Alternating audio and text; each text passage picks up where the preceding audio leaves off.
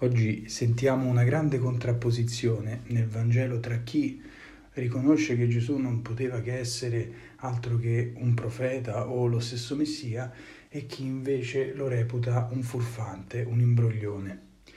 Quanto è difficile per questi ultimi, come anche per noi, andare all'essenza di ciò che viviamo. Spesso non cogliamo il significato profondo delle cose per paura di mettere in discussione le nostre certezze e ci facciamo scudo dietro alle nostre conoscenze e abitudini.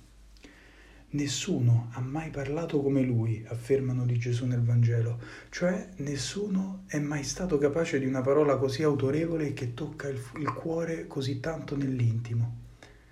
Ma l'autorevolezza e la profondità di qualcuno a volte ci può infastidire perché la potremmo avvertire come una correzione o un'accusa verso ciò che noi reputiamo giusto e che abbiamo sempre fatto. Ma lasciamoci oggi sorprendere dalla novità dell'amore, che sbaraglia tutti i criteri e il rigorismo della legge e punta invece diritto alla sostanza, cioè a ciò che conta davvero. La legge da sola imprigiona, l'amore libera e dà valore alla vita.